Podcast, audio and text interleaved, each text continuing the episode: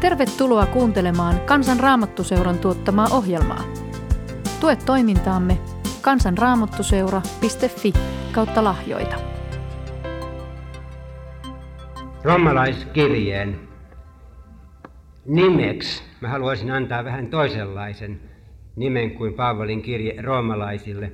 Mä haluaisin antaa tälle kirjeelle nimeksi Evankeliumi Paavalin mukaan, tai Paavalin evankeliumi. Sillä ei Raamatussa ole oikeastaan mitään muuta kirjaa, jossa Paavali niin systemaattisesti ja johdonmukaisesti kertoisi siitä, mikä on evankeliumi, eli ilosanoma. Roomalaiskirje on Paavalin pääteos, ja se on yksi niistä kirjoituksista, joka kaikkina aikoina maailmassa on vaikuttanut kristinuskon käännekohdissa ehkä enemmän kuin mikään muu Raamatun kirja. Martti Luther sanoi joskus, että vaikka koko muu Uusi testamentti poltettaisiin ja meillä jäisi ainoastaan kaksi kirjaa jäljelle, Johanneksen evankeliumi ja roomalaiskirje, niin oikeastaan ei mitään olisi menetetty, sillä meillä olisi kaikki se tärkein tieto, mitä Uudessa testamentissa ihmiselle Jeesuksesta ja pelastuksesta on annettu. Ja meillä olisi ihan riittävästi sekä tätä että tulevaa elämää varten. Roomalaiskirje on vaikuttanut nimenomaan kristinuskon käännekohdissa. Ja se on tuonut ihmisiä tuntemaan Jeesuksen Kristuksen, sellaisia ihmisiä, joista sitten on tullut suuria vaikuttajia. Joskus noin vuonna neljäsataa mua nuori mies, joka oli etsinyt rauhaa Jumalan kanssa, milloin mistäkin kaiken maailman harhaopeista ja ja itämaisista uskonnoista, ja välillä painunut jonnekin syvälle syntiin ja huvituksiin. Hän roomalaiskirjeen kolmannentoista luvun avulla sai tajuta, että Jeesus Kristus kuuluu hänelle, ja hän tuli uskoon, ja hänestä tuli kirkkoisä Augustinus, joka ensimmäisenä, niin kuin Paavalin jäljiltä, taas löysi evankeliumin puhtaana Uuden testamentin lehdiltä ja kertoi sen aikansa kristikunnalle. Sitten reilusti tuhat vuotta sen jälkeen Martti Luther oli valmistamassa roomalaiskirjeen luentosarjansa Wittenbergin Linnankirkon tornissa. Ja siellä roomalaiskirjeen ensimmäisestä luvusta avautui hänelle evankeliumi. Ja siitä lähti liikkeelle uskon puhdistus. Ja se, että meillä Suomessa voidaan julistaa puhdasta evankeliumia, siitä, että me opitaan tuntemaan Jeesus Kristus yksin armosta ja uskon kautta, ja Kristuksen tähden me päästään Jumalan tykö, niin se lähti liikkeelle roomalaiskirjeen ensimmäisen luvun seitsemännestätoista jakeesta. Ja sitten hiukan myöhemmin, tuhatseitsemänsataakolmekymmentäkahdeksan, muuan nuori mies, joka oli ollut lähetystyössä intiaanien parissa Amerikassa, oli sitten palannut Englantiin takaisin. John Wesley oli hänen nimensä. Hän istui jossakin kokouksessa, ja hän oli jotenkin mennyt uskon elämässään haaksirikkoon. Oli elänyt kauhean kireän lain alla ja yrittänyt paahtaa ja pinnistää itsestään hengellisyyttä, ja mitään ei ollut löytynyt. Sitten hän kuuli, kuinka siinä kokouksessa vain yksinkertaisesti luettiin Martti Lutherin roomalaiskirjeen selityksen esipuhetta. Ja silloin valo loisti hänen sydämeensä. Ja hänestä tuli metodismin perustaja, joka oli valtavan voimakas herätysliike ja on vielä tänä päivänä yksi maailman suurimmista kirkkokunnista. Roomalaiskirjeen sanoissa on sellaista voimaa, että kun, se, kun ihminen tajuaa sen sanoman, niin se räjähdyksen omaisesti hänessä vaikuttaa. Ja hänestä tulee evankeliumin vastaanottaja ja välikappale. Nyt roomalaiskirjeen alussa Paavali alkaa kertoa sanomaansa siitä viisitoista lukua, viisitoista jaetta alusta on oikeastaan johdantoa. Ja niin kuin kaikissa hyvissä kirjeissä, siinä alussa kerrotaan, kuka on kirjoittaja, kuka on vastaanottaja ja mikä on sen kirjeen tilanne. Ja nämä kaikki tulee niissä viidessätoista alkujakeessa. Sitten kuudestoista ja seitsemästoista jae on sen kirjeen teema, ja sen jälkeen sitten mennään sen teeman käsittelyyn. Kirjoittaja on Paavali. Näin meille kerrotaan tässä. Jeesuksen Kristuksen palvelija, kutsuttu apostoli, erotettu julistamaan Jumalan evankeliumia. Kaikki tämä informaatio ensimmäisessä jakeessa. Siinä Jeesuksen Kristuksen palvelija, se on kreikan kielellä alkutekstissä doulos. Sen voisi sanoa voimakkaammin kuin sanalla palvelija suomen kielessä. Sen voisi sanoa sanalla orja. Paavali ei ollut vapaa, hän oli Jeesuksen Kristuksen orja. Hän oli luovuttanut elämänsä Jeesuksen käyttöön ja sen hetken jälkeen, kun hän kohtasi Jeesuksen Damaskon tiellä apostolien tekojen yhdeksännessä luvussa, niin hän ei enää ollut itsensä herra. Vaan Jeesus oli hänen herransa ja hän oli Jeesuksen orja. Hän ei ollut vapaa siinä mielessä. Jossakin mielessä hän oli vapaa, koska hän oli Kristuksessa ja Kristus on vapahtaja eli vapauttaja. Mutta ihmisillä on erilaisia käsityksiä vapaudesta. Jonkun mielestä ainoastaan semmoinen ihminen, joka ei ole mihinkään sidottu, on vapaa. Mutta vapaus, josta puuttuu Kristus, ei ole todellista vapautta. Vapaus ilman Kristusta on putoavaan kiven vapautta. Ihmisillä on vapaus vain alaspäin. Ja voidaan syystä kysyä, kumpi on vapaampi, sekö, joka ei ole mistään kiinni ja putoaa kohti murskautumista, vai se, joka seisoo kalliopohjalla, jolta voi ponnistaa. Paavali ei löytänyt tämän kalliopohjan Jeesuksessa. Hän ei ollut putoamassa. Hän tiesi, että hän on sen kalliopohjan varassa. Jeesus oli hänen herransa ja hänen elämänsä perusta. Sitten Paavali vetää sen toisen ilmaisun tähän kuvaan mukaan ja luo aika rajun kontrastin. Kutsuttu apostoli. Toisaalta orja, arvoton, jolta puuttuu vapaus ja asema. Toisaalta kutsuttu apostoli, jolla oli arvovaltaa. Hän oli Jeesuksen, Kristuksen täysvaltainen suurlähettiläs tässä maailmassa. Hän itse kirjoitti Kristuksen puolesta, me siis olemme lähettiläinä, kun hän kirjoitti toisessa korintolaiskirjassa viisi kaksikymmentä. Hän oli Kristuksen lähettiläs ja edustaja, jolla oli valta julistaa Kristusta ja julistaa niin, että siellä missä Kristuksen sana hänen suunsa kautta kohtasi ihmiset, siellä tapahtui. Siellä ihminen vedettiin Kristuksen eteen saamaan siunausta, pelastusta ja joskus jopa tuomiota, jos ihminen kieltäytyi avautumasta Kristukselle. Ja sitten Paavali sanoi, että hänet on erotettu julistamaan Jumalan evankeliumia. Siinä on alkutekstissä oikeastaan pieni sanaleikki. Se erotettu, aforismenos kreikan kielessä, tarkoittaa, tulee samasta juuresta kuin sana fariseus. Fariseus oli erottautuja tai eristäytyjä. Paavali oli ollut tällainen, joka itse erottautui ja eristäytyi muista, yritti kelvata Jumalalle ero, eroamalla kaikesta maailmasta ja pahasta ja sellaisesta. Ja nyt hänet oli erotettu julistamaan evankeliumia, erotettu yhteyteen tämän maailman kanssa, viemään sitä sanomaa ja toivoa Kristuksessa. Ja sitten, jos tätä mennään hiukan eteenpäin, Paavali selittää jo tässä, mitä se Jumalan evankeliumi on. Se on sanoma, joka Jumala oli luvannut vanhassa testamentissa. Toisin sanoen, sitä se ei ollut yhtäkkiä ilmestynyt tyhjiöön tähän maailmaan, vaan Jumala oli jo etukäteen kertonut kautta vuosisatojen, mitä hän aikoo tehdä. Sitten se oli sanoma Kristuksesta. Ja siinä Paavali oikeastaan esittää taas Kristuksestakin sellaisen, sellaisen omanlaatuisen väitteen, joka lihan puolesta on syntynyt Daavidin siemenestä ja pyhyyden hengen puolesta kuolleista nousemisen kautta asetettu Jumalan pojaksi voimassa. Nyt joku kysyy, että, että mitä tämä oikein tarkoittaa, onko Kristus jonkinlainen skitsofreeni, että toisaalta viisikymmentä prosenttia hänestä on lihan puolesta syntynyt Daavidin siemenestä, sitten tähän on yhtynyt jotakin jumalallista pyhyyden hengen puolesta, kuolleista nousemisen kautta hänestä on tullut Jumalan poika. Onko tästä kysymys, että Kristuksessa on niin kuin viisikymmentä prosenttia toista ja viisikymmentä prosenttia toista? Ja toinen kysymys, jota voidaan kysyä, että tuliko Kristuksesta Jumalan poika vasta kuolleista nousemisessa? Eikö tämä aina ole sellaista mielikuvaa? Ja nyt jos näihin vastattaisiin, niin täytyy sanoa, että Kristuksen on kaksi näkökulmaa aivan selvästi Raamatussa. Ja se on se, että Kristus ei ole tällainen skitsofreeni, viisikymmentä prosenttia ihmistä, viisikymmentä prosenttia Jumalaa, vaan paradoksaalisesti hän on sataprosenttisesti Jumala, sataprosenttisesti ihminen. Ja hän, nämä on kaksi näkökulmaa samaan Kristukseen. Kristusta ei ole jaettu. Ja Kristuksesta ei tullut Jumalan poikaa kuolleista nousemisessa, vaan Paavali ei sano, että hänestä tuli Jumalan poika. Tänne se asetettiin Jumalan pojaksi. kuolleista nousemisen kautta, vaan häntä asetettiin Jumalan pojaksi voimassa.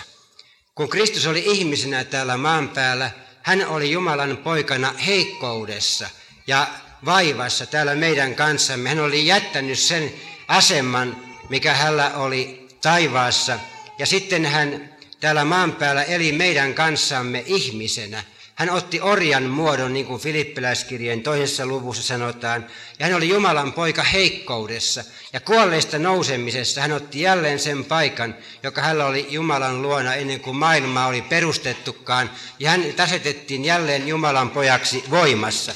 Siitä on tässä kysymys. Ja sitten Paavali sanoo viidennessä jakeessa, että tämän Kristuksen kautta hän on saanut armon ja apostolin viran, että syntyisi uskon kuuliaisuus hänen nimensä kohtaan kaikissa pakanakansoissa. Paavali oli saanut tällaisen viran, valtuuden julistaa Kristusta. No kuka oli tämä Paavali? Hyvin tärkeä kysymys. Jos ajatellaan Paavalin elämäkertaa, niin ehkä olisi hyvä tuoda sitä ihan noin muutama avainvuosilukukin esille. Paavali oli tuommoinen viisitoista vuotta ilmeisesti Kristusta nuorempi. Hän syntyi noin vuonna kymmenen viisitoista. Meillä ei ole tarkkoja tietoja historiassa säilynyt hänen syntymäajastaan. Ilmeisesti paikkana oli Tarso, joka oli vähässä Aasiassa, siellä koillis, Välimeren koillispohjukassa oleva huomattava kaupunki. Mutta Paavali tuli saamaan yliopistokoulutustaan, korkeakouluopintojaan Jerusalemiin. Hän opiskeli Gamalielin jalkojen juuressa. Gamaliel oli yksi sen ajan tunnetuimpia rabbeja, joka, joka kautta historian on ollut juutalaisuuden keskuudessa hyvin tunnettu. Paavali ilmeisesti jopa oli mukana juutalaisten neuvoston Sanhedrinin kokouksessa, koska hän apostolien teossa kertoo, että, että hän itse oli äänestämässä silloin, kun pyhiä tuomittiin kuolemaan. Ja hän oli mukana Stefanuksen kivityksessä ja vartioi niiden kivittäjien vaatteita vuonna kolmekymmentäviisi. Sitten sinä vuonna ja sen seuraavan vuoden aikana hän vainosi kristittyjä. Oli ehkä kaikkein raivokkain kristittyjen vainoaja, kunnes sitten noin vuonna kolmekymmentäseitsemän hän kohtasi Kristuksen Damaskon porteilla ja hän tuli uskoon. Hän oli silloin siis hiukan yli kaksikymmentävuotias, ehkä kaksikymmentäviisivuotias. Sen jälkeen hän pakeni Arabiaan, joka ei välttämättä tarkoita Arabian niemimaata, vaan niitä aavikkoalueita heti Syyriasta äh, itään ja kaakkoon päin. Oli siellä noin kolmisen vuotta. Vuonna kolmekymmentäyhdeksän hän teki ensimmäisen matkansa Jerusalemiin, josta hän kertoo Galatalaiskirjeen ensimmäisessä luvussa, kuinka hän tapasi siellä Pietarin ja, ja muut apostolit ja Herran veljen, Jaakobin ja Barnabaan. Sitten sen jälkeen hän meni Tarsoon takaisin ja eli siellä oli vähän niin kuin unohduksissa, kun apostolien tekojen yhdennentoista luvussa kerrotaan, että Barnabas tuli Antiokiaan ja siellä syntyi suuri herätys ja pakanoita tuli uskoon. Ja silloin Barnabas tarvitsi apua ja hän lähti hakemaan Paavalin sieltä Tarsosta ja toi hänet Antiokiaan. Ja tämä tapahtui ilmeisesti vuonna tuhatyhdeksänsataaneljäkymmentäkolme. Ja tämän, tämän jälkeen Antiokia oli enää Paavalin lähetystyön keskuspaikka. Paavali lähti lähetysmatkoilleen Antiokiasta ja pyrki palaamaan takaisin Antiokiaan. Siellä oli se seurakunta, josta hänet erotettiin lähetystyöhön ilmeisesti vuonna tuhatyhdeksänsataaneljäkymmentäviisi. Ja siellä hän oli ensimmäisellä lähetysmatkallaan vuoteen tuhatyhdeksänsataaneljäkymmentäseitsemän vähässä Aasiassa. Apostolien teot kolmetoista kertoo siitä. Sitten hän palasi takaisin Antiokiaan ja opetti siellä ja kertoi heille sitä evankeliumia, jonka hän oli Jumalalta oppinut. Ja sitten syntyi ristiriita. Se sanoma, mitä Paavali Antiokiassa opetti ja myöskin Barnabas, se oli jotakin uutta. Se oli jotain sellaista, jota Jerusalemin apostolit ei olleet opettaneet. Se oli aivan selvä ero. Ne olivat opettaneet juutalaisille kristinuskoa. Ja nyt Paavali julisti pakanoille. Ne juutalaiset, joille kristinuskoa julistettiin, ne olivat Mooseksen lain alaisia, ympärileikattuja ihmisiä, ja he ilman muuta kokivat, että se laki kuuluu myöskin kristitylle. Mutta kun Paavali julisti evankeliumia pakanoille, niin hän ei ollenkaan ajatellut enää sen jälkeen, kun hän oli Jumalalta saanut Arabiassa yksityisopetusta, että pitäisi tulla ensiksi juutalaiseksi, jotta voisi tulla kristityksi. Vaan niitä pakanoita ei ympärileikattukaan, eikä niitä käsketty noudattamaan Mooseksen lakia. Ja sitten Paavali oli hyvin vakuuttunut tästä. Hän sanoi itse, että, että ei tämmöistä oppia hänelle ole opetettu, vaan Jumala on sen ilmestyksen kautta tehnyt hänelle tiettäväksi. Paavali sai Jumalalta aivan erityisen sanoman ja erityisen tehtävän julistaa evankeliumia pakanoille. Mutta sitten kun Paavali oli Antiokiassa ja teki tätä, Jerusalemissa tuli sinne muutamia ihmisiä ja sanoi, että kuulkaa, ei tämä ole oikein. Että nämä pakanat, jotka on tullut uskoon, niin niitä pitää, ne pitää ympärileikata, niitä pitää tulla Mooseksen lain alaiseksi, ja sitten ne vasta kelpaa. Ja sitten syntyi väittely siitä asiasta, ja ne eivät löytäneet yksimielisyyttä. Ne juutalaiset Jerusalemista tulleet, ja toisaalta Paavali ja Barnabas, ne eivät pystyneet eikä ehkä halunneetkaan löytää kompromissia. Ja lopulta päätettiin, että mennään Jerusalemiin ja tuodaan tämä asia niiden isokenkäisten tietoon, apostolien tietoon Jerusalemissa. Ja apostolien teot viisitoista pidettiin sitten kokous tästä asiasta. Ja silloin ratkaistiin se, että meidän, jotka ollaan tultu pakana kansoista, ei tarvinnutkaan kääntyä ensiksi juutalaisiksi, jotta me voitaisiin kääntyä kristityksi. Vaan meidät vapautettiin tällaisista. Pietari muisti, kuinka hän oli ollut Korneliuksen huonekunnalle puhumassa. Tämä oli roomalainen ja pakana. Eikä siellä tarvittu niitä ympärileikata ollenkaan. Ne saivat pyhän hengen ihan semmoisenaan. Ja sitten Pietari tämän perusteella piti puheen ja sanoi, että minä olen sitä mieltä, että ei tule rasittaa niitä, jotka pakanuudesta kääntyvät Jumalan puoleen, vaan kirjoitettakoon heille, että, että ainoastaan odottavat hyvää käytöstä. Mutta hän sanoi, että minkä tähden me pannaan niiden opetuslasten niskaan sellainen ies, jota ei meidän isämme emmekä mekään ole jaksaneet kantaa. Mutta me uskomme Herran Jeesuksen armon kautta pelastuvamme samalla tavalla kuin hekin. Se oli hyvin vallankumouksellinen sana. Ensinnäkin hän sanoi, että ei kukaan juutalainenkaan pelastunut Mooseksen lain kautta. Ja toiseksi hän sanoi, että se lainalainen pinkopyhyys ei se olekaan Jumalan mielen mukaista, vaan se on Jumalan kiusaamista. Miksi me siis kiusaamme Jumalaa ja tahdomme panna opetuslasten niskaan tällaisen ikeen? Ja sitten kolmanneksi hän sitten sanoi, että ei ollutkaan niitä, joiden pakanoiden piti perus, pelastua juutalaisten tavalla, vaan että juutalaistenkin täytyy pelastua pakanoiden tavalla. Me uskomme Herran Jeesuksen armon kautta, ei siis lain kautta, vaan armon kautta pelastuvamme samalla tavalla kuin hekin.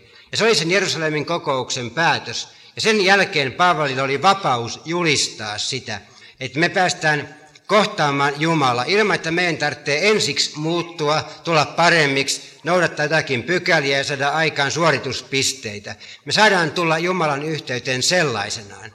Ja se oli Paavalin sanoma tähän roomalaiskirjeessä sitten julistaa. Tämän jälkeen Paavali lähti toiselle lähetysmatkalle ja kertoi näistä asioista seurakunnille. Hän meni Kreikkaan saakka ja Makedoniaan vuosina viisikymmentä viisikymmentäkolme. Ja sen matkan aikana hän kirjoitti ensimmäisen ja toisen tessalonikalaiskirjeen ja mahdollisesti galattalaiskirjeenkin. Ja sitten hän palasi Antiokiaan ja sitten, niin kuin meille kerrotaan apostolien tekojen kahdeksannessatoista luvussa, hän lähti kolmannelle lähetysmatkalleen. Ja hän tuli Korinttoon ja siellä ensiksi ennen tuloaan Korinttoon hän oli kirjoittanut korintolaiskirjeitä. Neljä kappaletta, joista kaksi on säilynyt Uudessa testamentissa meille, ja niissä viitataan sitten kahteen muuhun, jotka ei ole säilynyt. Sitten hän tuli sinne Korinttoon, ja Korintosta hän ajatteli, että hän lähteekin tuonne eteenpäin. Hän haluaa viedä evankeliumin pitemmälle ja mennä Roomaan muun muassa. Ja hän silloin kirjoitti roomalaiskirjeen keväällä viisikymmentäseitsemän Korintosta. Mutta hän ei sillä tavalla mennyt Roomaan, kuin hän odotti. Hän meni ensiksi Jerusalemiin ja siellä hänet vangittiin ja sitten hänet vietiin Roomaan vankikyydillä. Vuonna kuusikymmentä oli lähtö sinne ja kuusikymmentäyksi tultiin Roomaan. Se oli pitkä matka. Ja sitten hän oli siellä vankilassa kaksi vuotta sai tavata Rooman seurakunnan johtajia ja julisti heille evankeliumia. Mahdollisesti joskus siellä kuudenkymmenen luvun puolivälissä hän oli jonkun aikaa vapaana. Siitä me ei tiedetä historian välittömiin dokumentein varmasti. Meillä on vain perimätieto siitä säilynyt. Ja sinä aikana hän ilmeisesti ehkä meni Espanjaankin, näin meillä on kerrottu. Aina kun mä menen Espanjaan, niin näyttää mun semmoista porttia, josta Paavali käveli sinne siellä Kataloniaan. Ja sitten hän nyt vangittiin uudestaan ja, ja hän kuoli ehkä noin vuonna kuusikymmentäkahdeksan. Nämä on nyt sellaisia epävarmoja asioita. Jos häntä ei päästetty vapaaksi, hänet mestattiin kenties jo vuonna kuusikymmentäneljä. Joka tapauksessa Roomasta hän sitten kirjoitti ne vankeuskirjeensä, kirjeen kolossalaisille ja filippiläisille ja efesolaisille ja Filemonille ja, ja sitten Tiitukselle ja, ja Timoteukselle. Toinen Timoteuskirje ilmeisesti oli hänen viimeinen kirjeensä. Tämä on niin kuin Paavalin elämänkerta pähkinäkuoressa. Hän ei elänyt kovin vanhaksi, mutta hän pani itsensä täysin likoon, voidakseen olla se kutsuttu apostoli, joka julisti evankeliumia. Sitten toinen kohta. Mennään vähän eteenpäin, niin Paavali puhuu Rooman seurakunnasta, se on se vastaanottaja. Hän kirjoitti kirjeensä jae seitsemän kaikille Roomassa oleville Jumalan rakkaille, kutsutuille pyhille. Armo teille ja rauha Jumalalta, meidän isältämme Herralta Jeesukselta Kristukselta. Siinä oli se vastaanottaja, aivan selvästi Rooman seurakunta. Paavali ei koskaan ollut käynyt Roomassa. Ja seurakunta ei ollut syntynyt Paavalin työn tuloksena. Paavalilla on kaksi kirjettä, jotka hän on kirjoittanut seurakunnille, joissa hän ei ollut koskaan käynyt. Rooma ja sitten ilmeisesti Kolossa. Mutta miten sitten Rooman seurakunta syntyi? Roomassa oli asunut juutalaisia jo ainakin sata vuotta ennen Kristuksen syntymää. Ja ne muutti sinne. Juutalaiset oli sellaisia bisnisihmisiä ja, ja liike-elämä edellytti liikkuvaa elämäntyyliä, ja niin niitä sitten meni siellä, sinne, missä raha liikkui, ja ne oli teollisuudessa ja, ja kaupassa hyvin aktiivisesti mukana. Heillä oli joitakin etuoikeuksia Rooman valtakunnassa, esimerkiksi juutalaiset ei tarvinnut osallistua sotapalvelukseen. Ja, ja he nauttivat muitakin etuoikeuksia, että he olivat hyvin suosittuja ja menestyviä. Heitä on noin seitsemän prosenttia Rooman väkiluvusta, eli tuolla niin kuin neljä viisi miljoonaa sen verran kuin suomalaisia nykyään. Ja ne juutalaiset, jotka oli muuttanut pois Israelista, ne omaksu kreikan kielen ja hellenistisen sivistyksen, joka oli Aleksanteri suuren ajoista lähtien kehitetty semmoinen yhtenäiskulttuuri Rooman valtakunnan alueelle. Ja heitä kutsuttiin hellenistijuutalaisiksi. Ja sitten niitä juutalaisia, jotka oli jäänyt asumaan sinne Juudeaan ja niille alueille, kutsuttiin hebrealaisiksi. Ja tämä ero käy apostolien teoissa hyvin selvästi ilmi. Esimerkiksi sen kuudennessa luvussa kerrottiin, että niitä hellenistejä syrjittiin, kun ruvettiin seurakunnassa kehittämään diakoniatyötä ja sosiaalisia palveluja. Rooman juutalaiset oli siis näitä hellenistijuutalaisia. Ne puhui pääasiassa kreikkaa. Ja jotkut ehkä latinaakin. No mistä me sitten tiedetään, että seurakunta lähti sieltä liikkeelle ja koska? Me tiedetään jotakin apostolien tekojen toisesta luvusta. Heti helluntaina, kun pyhä henki vuodatettiin, niin silloin siellä Jerusalemissa helluntai-juhlilla oli turisteja kaikkialta Rooman valtakunnasta. Silloin kun ihmiset halusivat mennä pääsiäisenä ja helluntaina Jerusalemiin ja teki Israelin matkoja. Ja helluntai oli yksi niistä kolmesta juhlasta, jolloin oli kansainvaellus Jerusalemiin. Ja kun pyhä henki vuodatettiin, niin meille kerrotaan apostolien teot kaksi yhdeksän yksitoista, kuinka me kaikki kukin kuulemme heidän puhuvan omalla kielellämme Jumalan suuria tekoja. Siinä on lista kaiken maailman partilaisista ja medialaisista ja eelamilaisista. Ja sitten siinä myöskin mainitaan täällä oleskelevat roomalaiset, juutalaiset ja käännynnäiset. Roomalaisia oli jo helluntaina Jerusalemissa. Ja sitten kun he palasivat takaisin sinne Roomaan, he veivät sen evankeliumin sanoman Kristuksesta mukanaan Roomaan. Meillä on säilynyt joitakin tietoja siitä. Kirkkoisä Ambrosiaster kolmesataa-luvulla mainitsi, että Rooman seurakunta, Rooman juutalaiset ottivat vastaan evankeliumin ilman ihmeitä ja merkkejä. Mutta se ilmeisesti ei kuitenkaan tapahtunut ilman riitoja. Ketään apostolia siellä ei vierailu silloin, kun seurakunta syntyi, mutta sitten siellä ilmeisesti syntyi eri puraisuutta juutalaisten keskuudessa, aika rajustikin, niin että roomalainen historioitsija Svetonius, joka noin sata kaksikymmentä jälkeen Kristuksen kirjoitti teoksen Claudiuksen elämä, Claudius oli Rooman keisari, niin mainitsi näin, että Claudius karkoitti juutalaiset Roomasta, koska he alituisesti mellakoivat Kristuksen kiihoittamina. Ja se Kristus tarkoittaa todennäköisesti Kristusta. Ja tämä pakanallinen historioitsija esitti kristityt hyvin huonossa valossa, oli pahansuopia, mellakoitsijoita, riiteleviä ihmisiä. Ja ilmeisesti hän sai tietonsa juutalaisten kautta. Ja hänen näkökulmansa tietysti oli sellainen, että tähän asti juutalaiset eli Roomassa ihanoin rauhallista elämää ja eikä ne ärsyttänyt ketään. Ja sitten tuli tämmöinen kummallinen radikaali joukko, joka mullisti kaiken ja aiheutti hajannuksen. Ja sen takia näitä, näitä kristittyjä sitten pidettiin sen kaiken syynä. Ja lopulta sitten Claudius, Rooman keisari, niin teki päätöksen vuonna neljäkymmentäyhdeksän, että hän karkoitti kaikki juutalaiset pois Roomasta. Apostolien teot kahdeksantoista kaksi kertoo, kuinka Paavali kohtasi Akylan ja Priscillan sen takia, että Claudius oli karkottanut juutalaiset pois Roomasta. Ja sitten muuten tämä Akylas ja Priscilla, ne liittyi Paavaliin ja Paavali teki töitä niiden kanssa sen viisikymmentäluvulla Korintossa ja, ja ehkä Efesossakin jonkun aikaa. Akylas ja Priscilla oli tekstiiliteollisuuden palveluksessa tai tekstiilikaupan palveluksessa, olivat teltan tekijöitä, saattivat olla hyvinkin varakkaita ja, ja niillä oli ehkä sillä tavalla, että Roomassa oli heidän liikkeensä pääkonttori, ja kun Claudius karkoitti heidät pois, niin sitten he siirtyivät sinne Korinton haarakonttoriin ja uskovat niin kuin hallituksen varapuheenjohtajalle sen homman, että johtaa sitä Rooman liikettä. Sitten ne siirtyi Paavalin mukana Korintosta Efesoon ja olivat jälleen siellä töissä ja Paavali kirjoitti niille sinnekin. Ja sitten kun Paavali kirjoitti Roomalaiskirjeen vuonna viisikymmentäseitsemän, Akylas ja Priscilla oli takaisin Roomassa.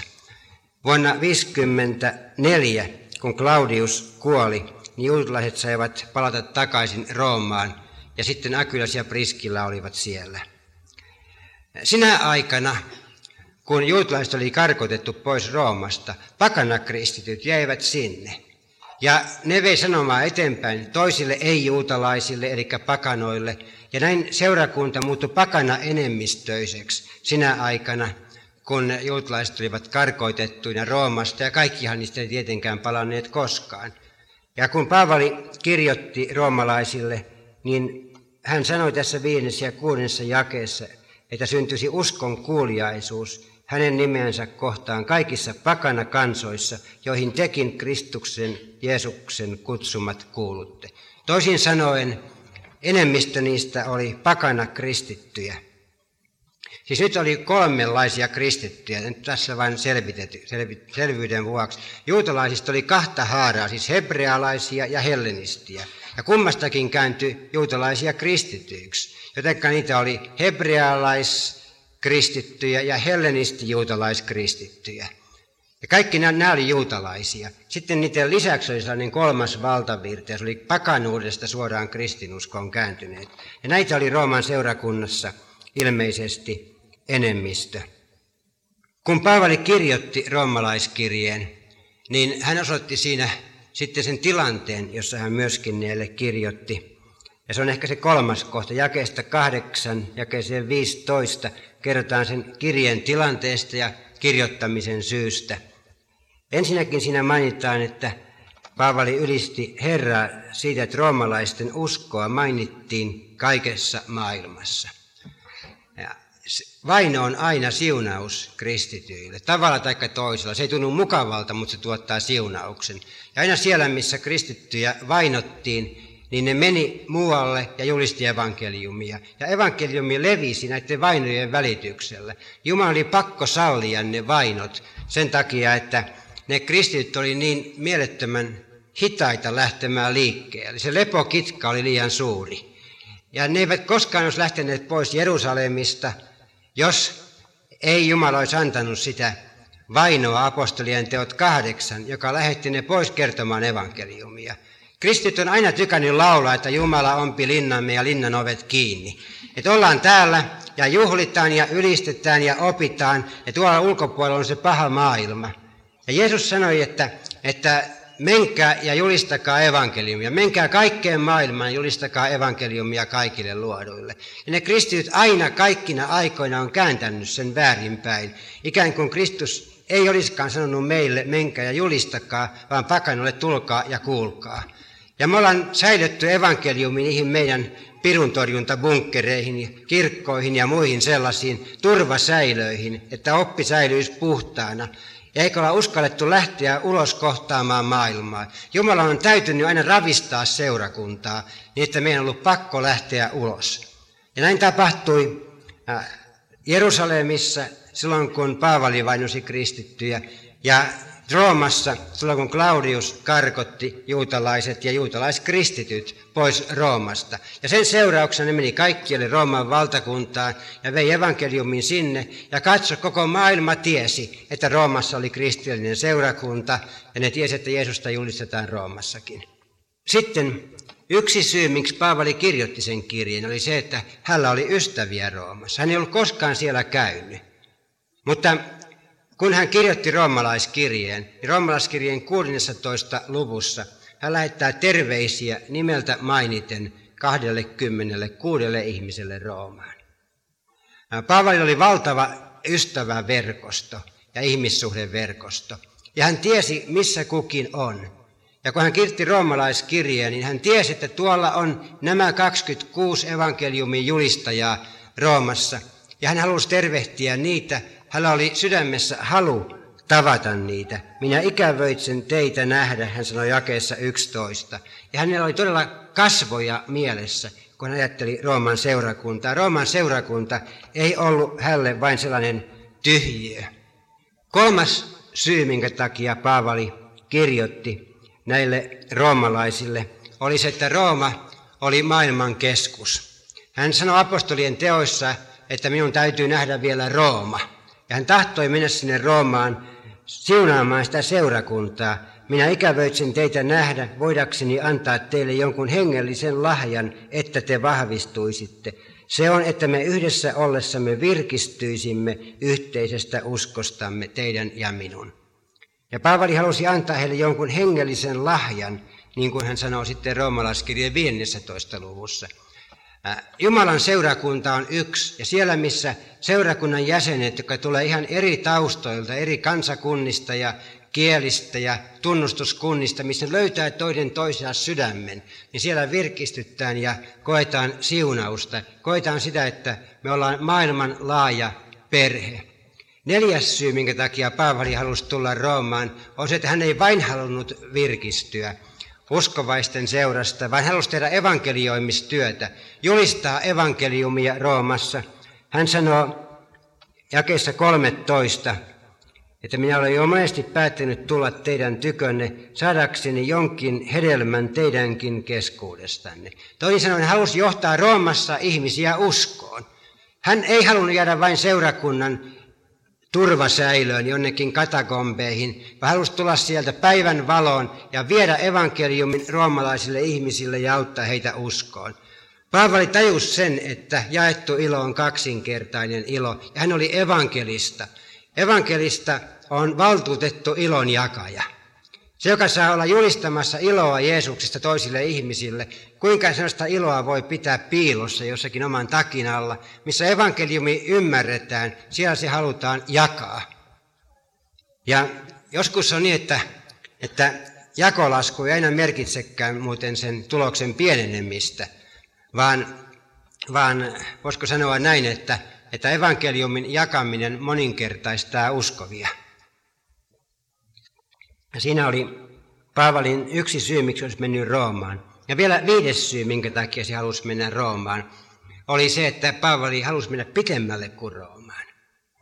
Roomalaiskirjeen viidennentoista luvussa hän hyvin voimakkaasti kertoo tästä asiasta. Hän sanoi niille roomalaisille, että mulla on halu lähteä Espanjaan saakka. Ja Espanja oli kaukana, se oli Rooman valtakunnan uusin läntinen provinssi. Ja hän oli pioneeri, tämä Paavali. Ja hän ei halunnut jäädä julistamaan evankeliumia sinne, missä Kristuksen nimeä jo julistettiin, vaan halusi mennä semmoisille paikoille, semmoisiin kansoihin, jossa Kristusta ei vielä tunnettu. Ja hän sitten sanoo tällä tavalla, jae kaksikymmentäkolme kaksikymmentäneljä viidennessätoista luvussa, mutta koska minulla nyt ei enää ole tilaa näissä paikkakunnissa, ja kun jo monta vuotta olen halunnut tulla teidän tykönne, niin minä, jos milloin Hispaniaan, eli Espanjaan matkustan, tulen luoksenne, sillä minä toivon sieltä kautta matkustaessani näkeväni teidät ja teidän avullani, avullanne pääseväni sinne, kunhan ensin olen vähän sanonut iloita teidän seurastanne. Sitten hän kertoo muista matkasuunnitelmistaan ja sitten jae kaksikymmentäkahdeksan sanoo, kun minä olen tehtäväni suorittanut ja heillä siis Jerusalemiin tämän hedelmän perille vienyt, lähden teidän kauttanne Hispaniaan. Siinä oli Paavalin matkasuunnitelma. Hänen mielensä paloi kauemmaksi. Hänellä oli maailman valloitusnäky. Hän koki, että, että on väärin antaa ihmisten elää evankeliumin yltäkylläisyydessä Jerusalemissa tai Antiokiassa, jos ei Rooma ja Espanja ollut vielä sanomaa saanut. Hänen mielensä paloi viemään evankeliumin kaikille. Ja se oli Paavalin tavoite, ja roomalaiskirje kirjoitettiin tämän tavoitteen täyttämiseksi. Ja Paavali sanoi, että hän oli velassa. Evankeliumin julistaja on aina velkasuhteessa siihen maailmaan nähden, joka ei tunne Kristusta. Kreikkalaisille ja barbaareille, viisaille ja tyhmille minä olen velassa. Hän sanoi, että hän oli saanut niin paljon, että hän ei voinut sitä pitää itsellään. Tämä oli se johdanto, mitä Paavali oli esittänyt. Hän saneli sen kirjeen vuoden viisikymmentäseitsemän alussa, ja hän oli sihteeri. Oikeastaan sellainen knoppikysymys tässä kohtaa pitäisi olla, että kukas kirjoitti roomalaiskirjeen. Ja se oikea vastaus ei olekaan Paavali, vaan roomalaiskirje kuusitoista kaksikymmentäkaksi. Sanotaan, että minä Tertius, joka olen kirjoittanut tämän kirjeen, sanon teille tervehdyksen Herrassa. Yksi suuria siunauksia Jumalan valtakunnan työssä on uskovainen sihteeri. Ja niitä ei tässä maailmassa totisesti ole liikaa, mutta yksi näistä ihmisistä oli Tertius. Tertius oli ilmeisesti Gaius-nimisen miehen palkkalistoilla. Ja Gaius, roomalaiskirje kuusitoista kaksikymmentäkolme, oli Paavalin koko seurakunnan majan antaja ja tervehti näitä. Et Gaius rakasti Paavalia niin paljon, että antoi sihteerinsä Paavalin käyttöön, jotta Paavali voisi kirjoittaa roomalaiskirjeen. Minkä tähden Gaius rakasti Paavalia näin paljon? Sen tähden, että Paavali oli johtanut sen Gaiuksen uskoon. Hän sanoo, Paavali kirjoitti ensimmäisessä korintolaiskirjeessä ihan ohi mennen näin, että minä kiitän Jumalaa, etten ole kastanut teistä ketään muita kuin Krispuksen ja Gaiuksen. Ensimmäinen korintolaiskirje yksi neljätoista. Paavali oli kastanut sen Gaiuksen, hän oli johtanut sen Gaiuksen uskoon. Ja silloin kun joku saa johtaa jonkun uskoon ja esitellä sen ihmisen Kristukselle ja tuoda Kristuksen yhteyteen, niin se Kristuksen yhteyteen johdettu ihminen rakastaa sitä, joka sillä on sen ilosanomaan Kristuksesta tuonut. Ja se, joka on taas johtanut jonkun uskoon, rakastaa sitä, jonka hän on tuonut. Niin kuin Johannes kirjoittaa, että minulla ei ole suurempaa iloa kuin se, että näen lapseni vaeltavan totuudessa. Ja nyt Paavalin ja Gaiuksen välillä oli tällainen rakkaudellinen yhteys. Ja sen takia Gaius otti Paavalin asumaan kotiinsa ja antoi sille sihteerinsä käyttöön. Ja Tertius kirjoitti sen kirjeen. Ja ilman sitä Tertiusta meillä ei varmasti ikinä olisi ollut näin hienoa roomalaiskirjettä. On tärkeää, että on sellaisia ihmisiä, jotka panee kykynsä Jumalan käyttöön. Ja näin se kirje syntyi Korintossa. Sitten tullaan teemaan. kuudestoista ja seitsemästoista jae. Paavali sanoo, sillä minä en häpeä evankeliumia, sillä se on Jumalan voima itse kullekin uskovalle pelastukseksi, juutalaiselle ensin, sitten myös kreikkalaiselle. Sillä siinä Jumalan vanhurskaus ilmestyy uskosta uskoon, niin kuin kirjoitettu on, vanhurskas on elävä uskosta. Paavalin väite tuntuu vähän negatiiviselta, sillä minä en häpeä evankeliumia. Hän sanoo, mitä hän ei tee. Mutta itse asiassa Paavali sanoo sen näin vain, että hän tekisi voimakkaamman vaikutuksen. Se, mitä hän oikeastaan tässä sanoo, että minulla on valtava ilo, kun mä saan olla jakamassa Kristuksen ilosanomaa toisten ihmisten kanssa. Evankeliumin julistaminen on ilo. Ja sitten hän kertoo, mitä se ilosanoma on, ja hän mainitsee pari asiaa siitä. Ensinnäkin evankeliumissa Jumalan vanhurskaus ilmestyy uskosta uskon jae seitsemäntoista. Evankeliumi antaa informaatiota, se tuo tiedon Kristuksesta. Evankeliumissa on aina sanoma myös ihmisen aivoille eikä vain sydämelle. Evankeliumiin liittyy aivan selvät tosiasiat, jotka Paavali luettelee roomalaiskirjeessä ja luettelee niitä ensimmäisen korintolaiskirjeen viidennentoista ja niin edespäin. Ja sitten toisaalta evankeliumi ei ole vain tiedonanto tai informaatio, vaan evankeliumi on myös Jumalan voima. Sillä minä en häpeä evankeliumia, sillä se on Jumalan voima itse kullekin uskovalle pelastukseksi. Se ei ole kuivaa kirjatietoa, vaan samalla kun se iskee ihmisen päähän, se iskee ihmisen sydämeen. Ja se voima muuttaa ihmisen. Evankeliumissa on pelastava voima. Ja nämä molemmat kuuluu aina evankeliumiin. Siellä, missä julistetaan vain informaatiota, siellä jäädään semmoisen ratisevan, kuivan opin erittelyn vangeiksi. Ja siellä, missä julistetaan vain sitä voimaa eikä informaatiota, tullaan sellaisiksi vahtoaviksi fanaatikoiksi. Mutta siellä, missä nämä molemmat yhdistyy, missä se selkeä opetus Kristuksesta ja Pyhän Hengen voima evankeliumin sanassa yhdistyy, siellä me saadaan kokea hengellinen herätys ja Jumalan seurakunnan kasvu. Tästä Paavali puhuu. Evankeliumin Jumalan voima itse kullekin uskovalle pelastukseksi, juutalaiselle ensin, sitten myös kreikkalaiselle, siis sekä juutalaisille että pakanoille. Sama Jeesus, joka on juutalaisten Messias, on myöskin pakanoiden pelastaja. Siinä ei ole mitään erotusta, ja Paavali palaa tähän hyvin rajusti. Vielä pari asiaa. Tällainen omanlaatuinen ilmaisu kuin uskosta uskoon. Mitä Paavali siinä sanoo? Monet kristityt on yrittäneet tulkita, mitä on se, että Jumalan vanhurskaus ilmestyy uskosta uskoon. Jotkut, niin kuin roomalaiskatoliset, jotka puhuu apostolisesta suksessiosta tai, tai lestadiolaiset, ne tarkoittaa sitä, että vanhurskaus, Jumalan sanoma, menee uskovasta ihmisestä toiseen. Ja se ei voi tulla yksin uskoon, vaan se usko tulee aina jonkun Jumalan lapsen kautta ja leviää ketjureaktion tavoin.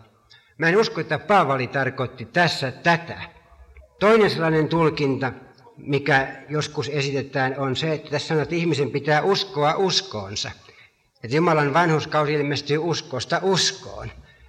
Mutta kun lukee roomalaiskirjettä tarkkaan, niin tällainen pikkusen psykologisoiva, menestysteologinen tai, tai positiivisen ajattelun voiman tyylinen tulkinta, niin se ei sovi ollenkaan, sillä Paavali ei puhu tässä kirjeessä siitä, että me uskottaisiin meidän uskoon, vaan me uskotaan Kristukseen. Siellä, missä ihminen yrittää uskoa uskoonsa, se menee uskotteluksi. Ja ihminen käpertyy itsensä ja uskomisen yrityksensä ympärille, ja se jää aina jollakin tavalla epävarmaksi. Se on niin kuin suoleen rakentaisi. Siellä, missä ihminen uskoo Kristukseen, niin hän pääsee suuntaamaan katsensa pois itsestään, ja Kristus on absoluuttinen kalliopohja, joka ei petä. Ja silloin ihminen ei ole suolla, vaan kalliolla. Ja tähän saakka me päästiin nyt, ja seuraavassa luennossa mennään sitten siihen varsinaiseen teemalauseeseen.